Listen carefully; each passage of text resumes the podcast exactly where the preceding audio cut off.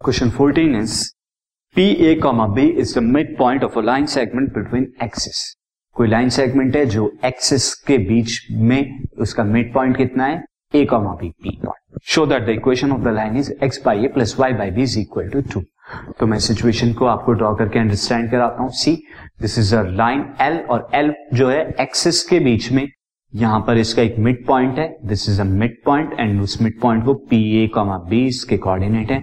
But हमें यहाँ पर ये नहीं बताया, लाइन एक्स एक्सिस को कहाँ कट कर रही है वाई को कहाँ कट कर रही है। तो सेम मैं लेता हूँ एक्स एक्सिस को ए पर कट कर रही है और उसके alpha comma zero and Y axis को बी पर कर रही है और उसके मैं ज़ीरो कॉमा बीटा ले लेगा नाउ ये मैं लिख देता हूँ आंसर में। Let the line intersect axis at A point क्या है? Alpha comma zero and B zero comma beta.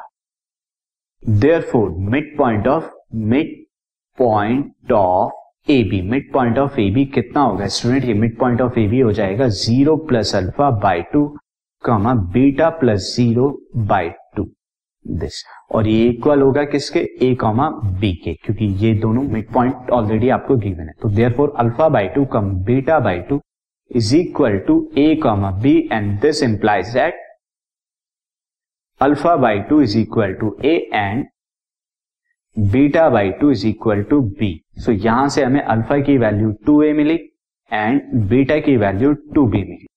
तो अब जो है point A is two A comma zero and point B is zero comma two B तो axis वाले point मिल गए तो एक्सेस में जो एक्सेस इंटरसेप्ट फॉर्म जो होती है, उसके हिसाब से equation of line will be, equation of line will be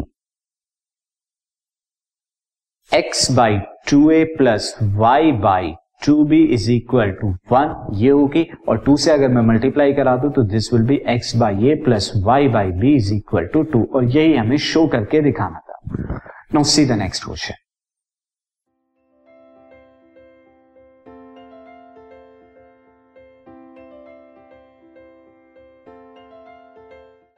this podcast is brought you by Hub Hopper शिक्षा अभियान अगर आपको ये पॉडकास्ट पसंद आया तो प्लीज़ लाइक शेयर और सब्सक्राइब करें और वीडियो क्लासेस के लिए शिक्षा अभियान के यूट्यूब चैनल पर जाएँ।